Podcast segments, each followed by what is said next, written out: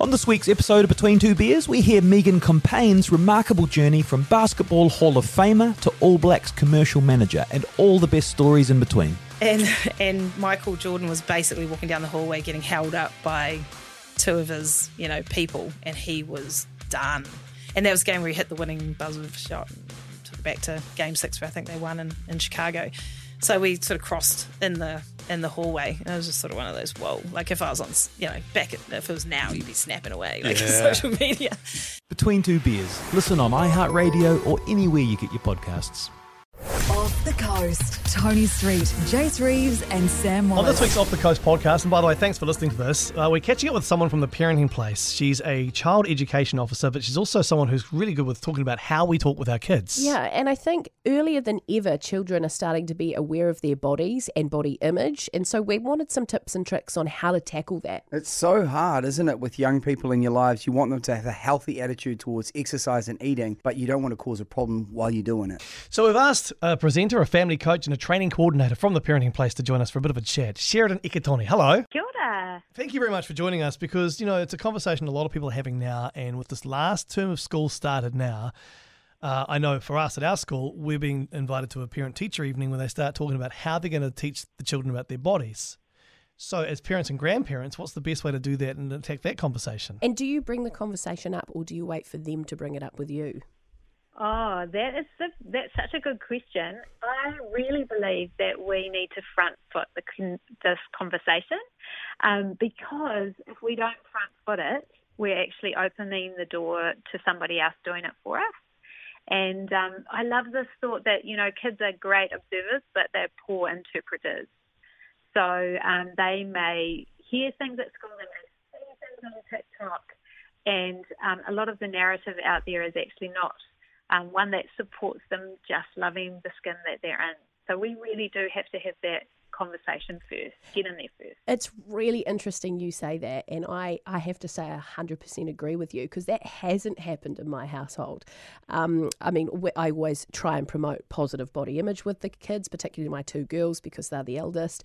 But I have had a situation where my daughter's come to me and she's suddenly noticed that a couple of her friends are, quote, skinnier than her. And I, for the life of me, tried to get to the bottom of where this has come from. Now, she insists that no one said anything. I have my suspicions. Um, but is this a common thing for a 10 year old to be bringing these sort of things up, Sheridan? Yeah, do you know, I think it is always interesting, isn't it, to think about our own journey, so our own personal journey. And I think of when I was a young child of 10, I think I was aware, even though I, I wasn't as bombarded as our kids are now. And so I think this is not a new thing within parenting or within society that we are um, evaluating ourselves in relation to somebody else. But I, I think, um, Tony, what's different now is our kids are often re- even more so bombarded by advertising, social media, um, just this perception. So even though our 10 year old may not be on social media, they may be around kids that are showing them things at school or talking about these ideas that then infiltrate our child's perception of who they are. I- It's not as simple as just loving the skin you're in, though, for everyone, isn't it? Because that's a really positive message. But at some point, there will be kids that uh, are heading in the wrong direction and need to do something about it. Is that uh, is that a conversation that you can approach in a way that uh, Isn't it- damaging? It isn't damaging Yeah. and maintains that kind of body positivity. Yeah, you know, I think again, it's um, oh, it's how we frame it, isn't it? It's how we can be um, teaching them that you know food is fuel. Be thankful for food. Um, so it's instead of saying, "Hey, don't eat that because you're going to get fat," Yeah. it's like, "Hey." How about we think about having some of this because this will fuel your body for the day. You know, it's subtle changes I think that are really important.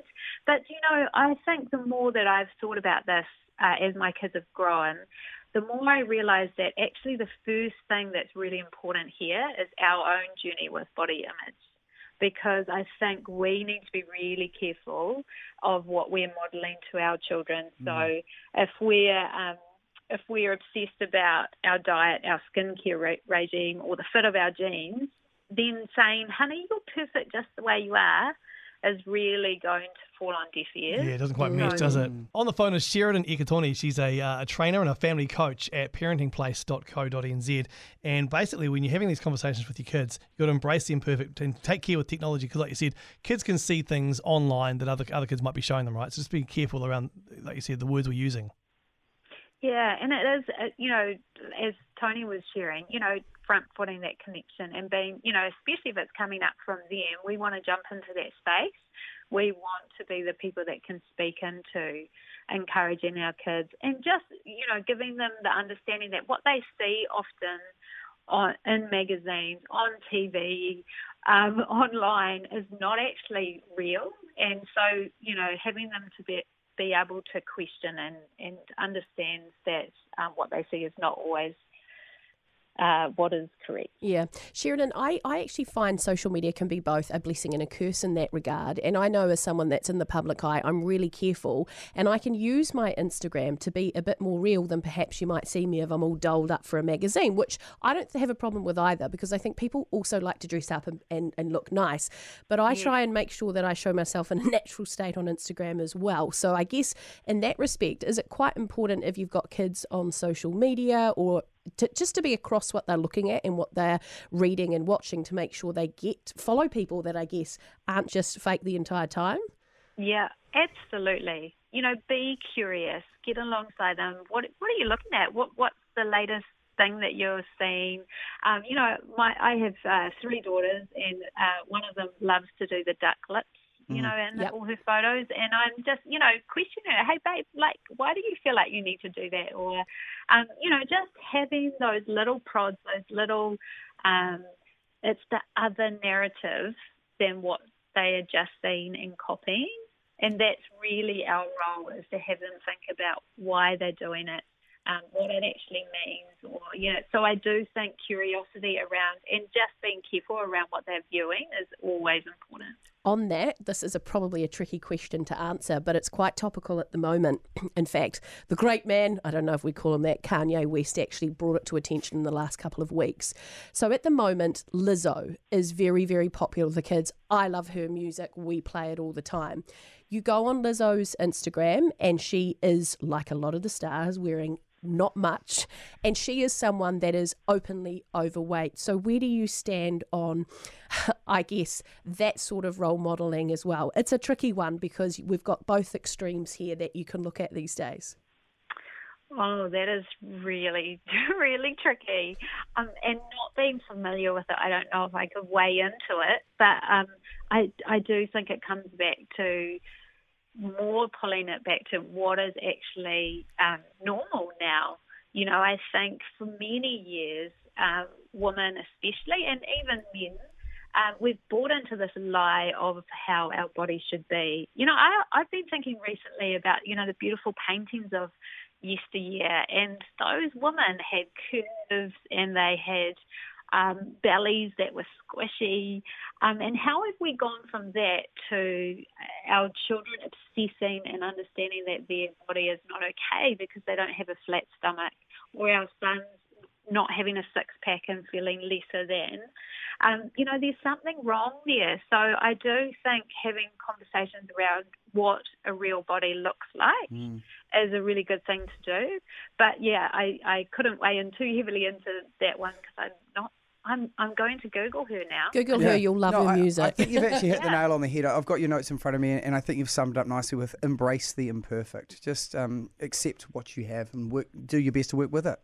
Yeah, and you know, I think it comes back, and this is what I'm learning to first and foremost, as a parent, we need to do that for ourselves because until we do that, we're going to be useless to try and navigate our kids in that way. And so, you know, it's one of these things in parenting I feel like so annoying, but it starts with us the more happy we are in our skin and the more embracing of the imperfect we can be, that is the best modelling we can give our kids as they navigate a really different world than we have. Exactly. They're, they're watching us more than we realise, I think. Hey, so thank you very much. So Sheridan Eketone, again, a family coach and a training coordinator at parentingplace.nz. Thank you so much for your time. Really appreciate that. Some awesome tips there. Oh, yay. Awesome. Love talking to you guys. Exclusive, never heard before stories, first hand details, and hot topics. With Coast Breakfast's Tony Street, Jace Reeves, and Sam Wallace. 90% of parenting is just thinking about when you can have a break. and when you do take a break, enjoy the Parenting Hangover podcast. They go together like a tutu and jandals. We've said from the get go, we ain't parenting experts, No. but it's cool to hear what is your neighbour doing? What do they say? A problem shared is a problem halved. Oh, that's good. Not that my children are problems, Or a- but I feel better talking about it. The Parenting Hangover with Clinton Jordan. New episodes every Thursday on iHeartRadio or wherever you get your podcasts.